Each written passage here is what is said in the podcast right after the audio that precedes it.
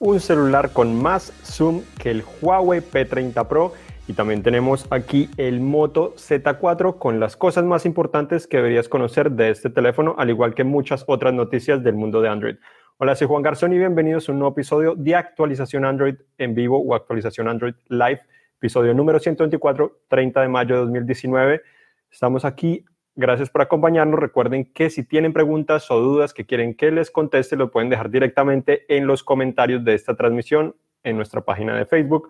Igual, recuerden, les gusta, compártanlo con sus amigos y denle like a este video. Entonces, comenzamos hoy hablando un poco primero de este teléfono que lo recibimos la semana pasada. No es un teléfono muy común, no llega a Estados Unidos por ahora, pero es un teléfono bastante interesante. Se llama el Oppo Reno o Reno 10X eh, es básicamente un teléfono muy parecido al Huawei P30 Pro en todo el sentido de la palabra porque tiene, eh, bueno, tiene una, una, cámara que es un periscopio. Básicamente el periscopio lo que permite es hacer zoom óptico 5X igual de la misma manera que, que, Huawei. De esta manera no se pierde tanto detalle cuando hace zoom óptico 5X y además tiene dos cámaras más, una de 48 megapíxeles eh, y otra un, teles, un telefoto de de menor resolución, 8 megapíxeles, si no me equivoco. Porque esta cámara se parece de cierta manera al Huawei P30 Pro y además de eso también tiene hasta más zoom de lo que ofrece Huawei en su mejor teléfono. Es algo interesante. Eh, nos sorprendimos cuando el teléfono de Huawei logró ofrecer zoom digital, al menos 50X eh, tenía el híbrido 10X, este también ofrece híbrido 10X de la misma manera, entonces una combinación entre digital y óptico. Eh, los las dos empresas aseguran que a 10X no se pierde detalle, sí se pierde pues un poco de detalle, no tanto como el zoom digital, pero sí se pierde un poco de detalle, pero además este teléfono tiene de zoom digital 60X, entonces tiene aún más de lo que ofrece eh, la empresa, la otra empresa china, entonces, si pueden ver ahí hay 60X, lo cual es verdaderamente sorprendente que un teléfono logra, logra ofrecer hasta 60X. De esta manera se puede ver mucho más de cerca las cosas, o al menos ver qué es lo que está más lejos de nosotros. Muchas veces no alcanzamos ni ver, pero este teléfono nos permite hacer esto.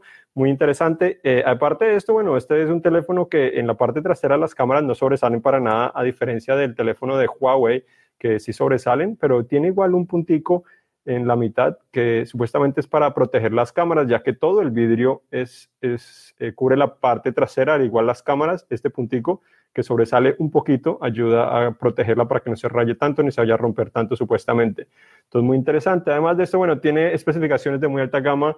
Eh, el procesador Snapdragon 855, como se ha vuelto costumbre en teléfonos de alta gama, 8 GB de RAM al menos tiene este teléfono una batería de 4065 mAh, lo cual también es bastante bueno. Es similar a lo que tiene eh, el teléfono de Huawei, igual que lo que tiene el Galaxy S10 Plus, que son 4100 y 4200. Este tiene un poquito menos, pero la diferencia no es mucho. La pantalla es Full HD Plus, similar a lo que es el Huawei, no necesariamente como el Galaxy S10 Plus.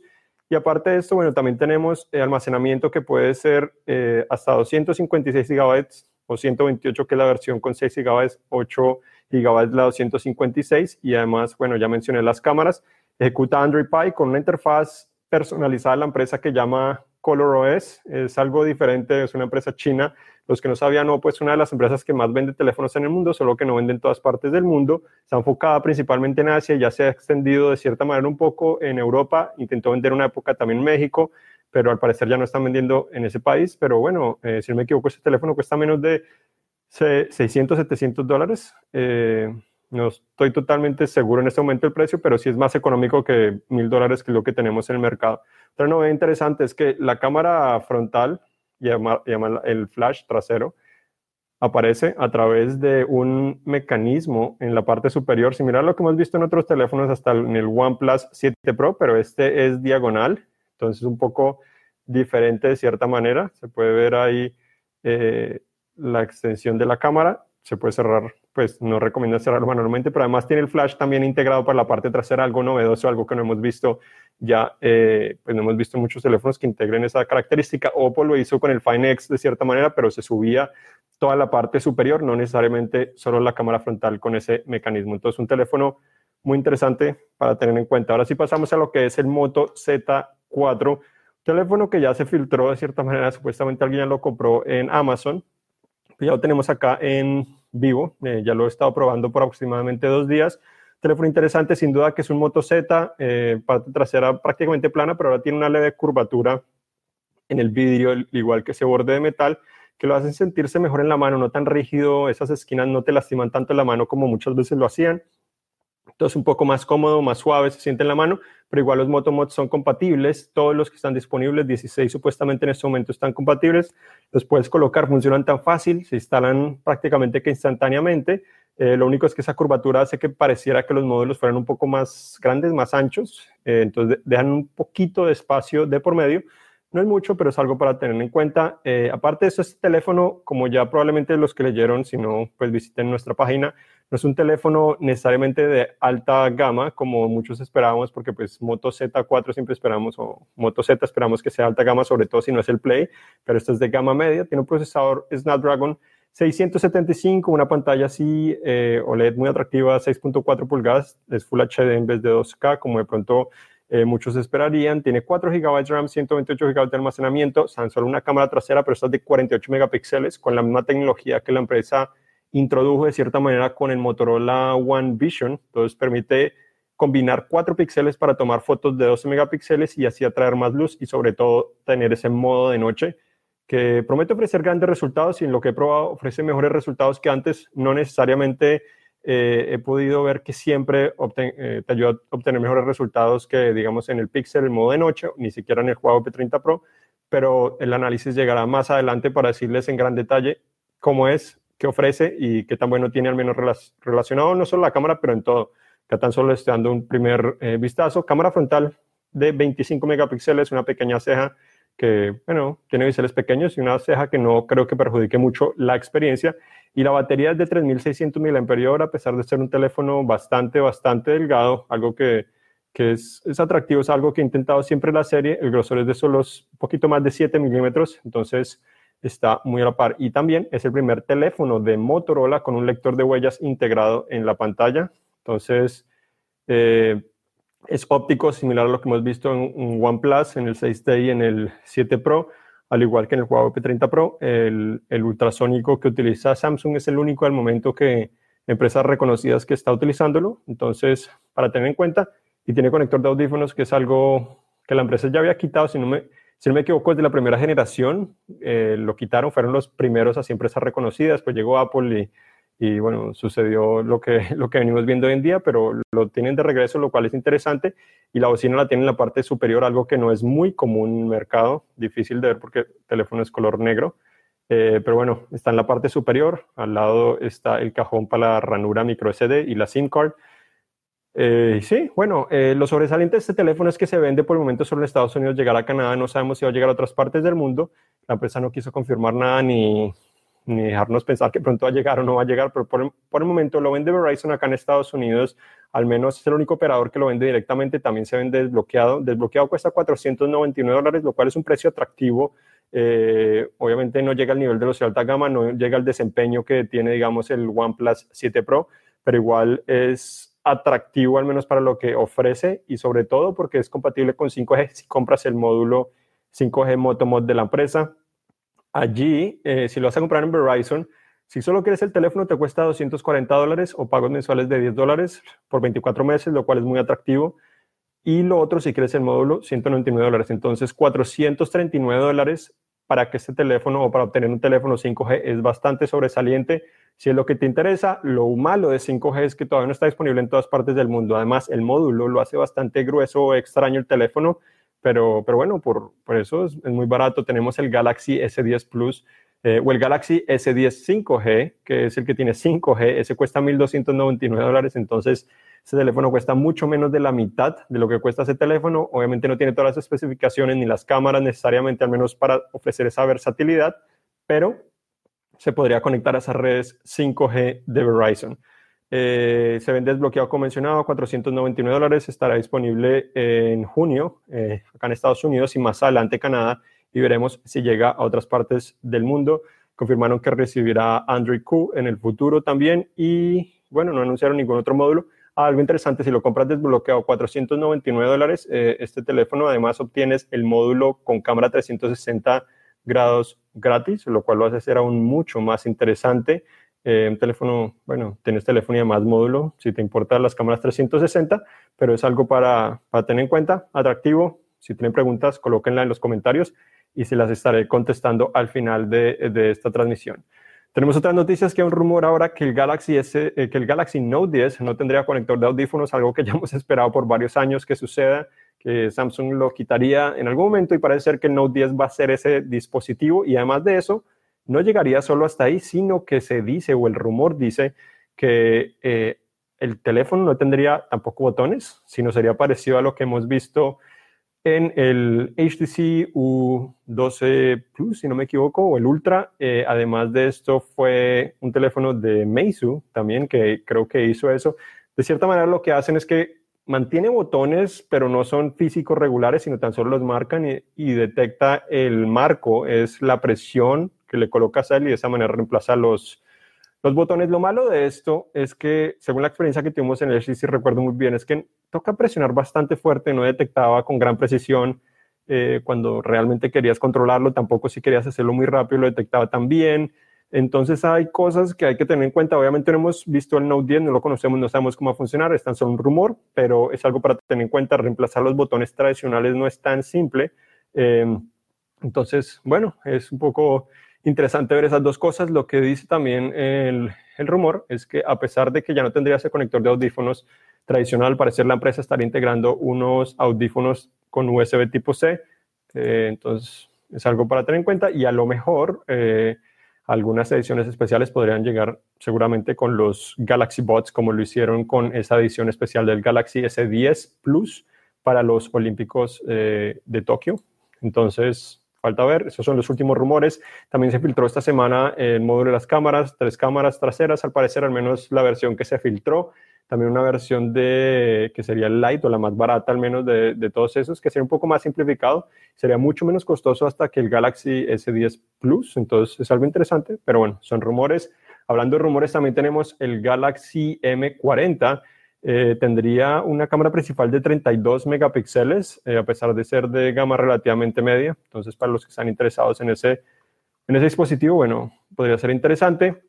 Ya hablamos un poco del Oppo. Eh, Oppo también presentó el Reno o Reno Z, que son básicamente es un teléfono de gama más baja, tiene un procesador MediaTek eh, Helio P90 en vez de pues, un Snapdragon 855, entonces categoría inferior. 6 GB de RAM, 256 GB de almacenamiento, pero hay también una versión con 8 GB de RAM eh, y tiene una batería de 4035 mAh, lo cual es interesante. El diseño en la parte trasera es muy parecido a este, tan solo tiene dos cámaras, entonces no tiene ese excelente eh, periscopio que es lo más atractivo de este teléfono, sin duda. Además, el teléfono también tendría un precio de cerca de 360 dólares, lo cual es muy económico. Eh, se comenzará a vender en China y no sabemos si llegará a otras partes del mundo como es de costumbre, de pronto llegaría a Europa. Otras noticias tenemos también que Huawei sigue con sus problemas de cierta manera o con su dilema de, de cosas, han surgido cosas nuevas, ha dado la vuelta. Las últimas novedades es que el Mate 20 Pro regresó ahora a la página de Android para revelar que ahora o sigue siendo parte del programa beta de Android Q, a pesar de que lo habían quitado hace aproximadamente una semana. Además de, esa, eh, de eso, ya volvió a ser parte del, consorcio, la organización que se encarga de, de micro SD, las tarjetas micro SD, igual que Wi-Fi. Entonces son cosas positivas en ese rango, pero no se sabe con claridad qué podría ser.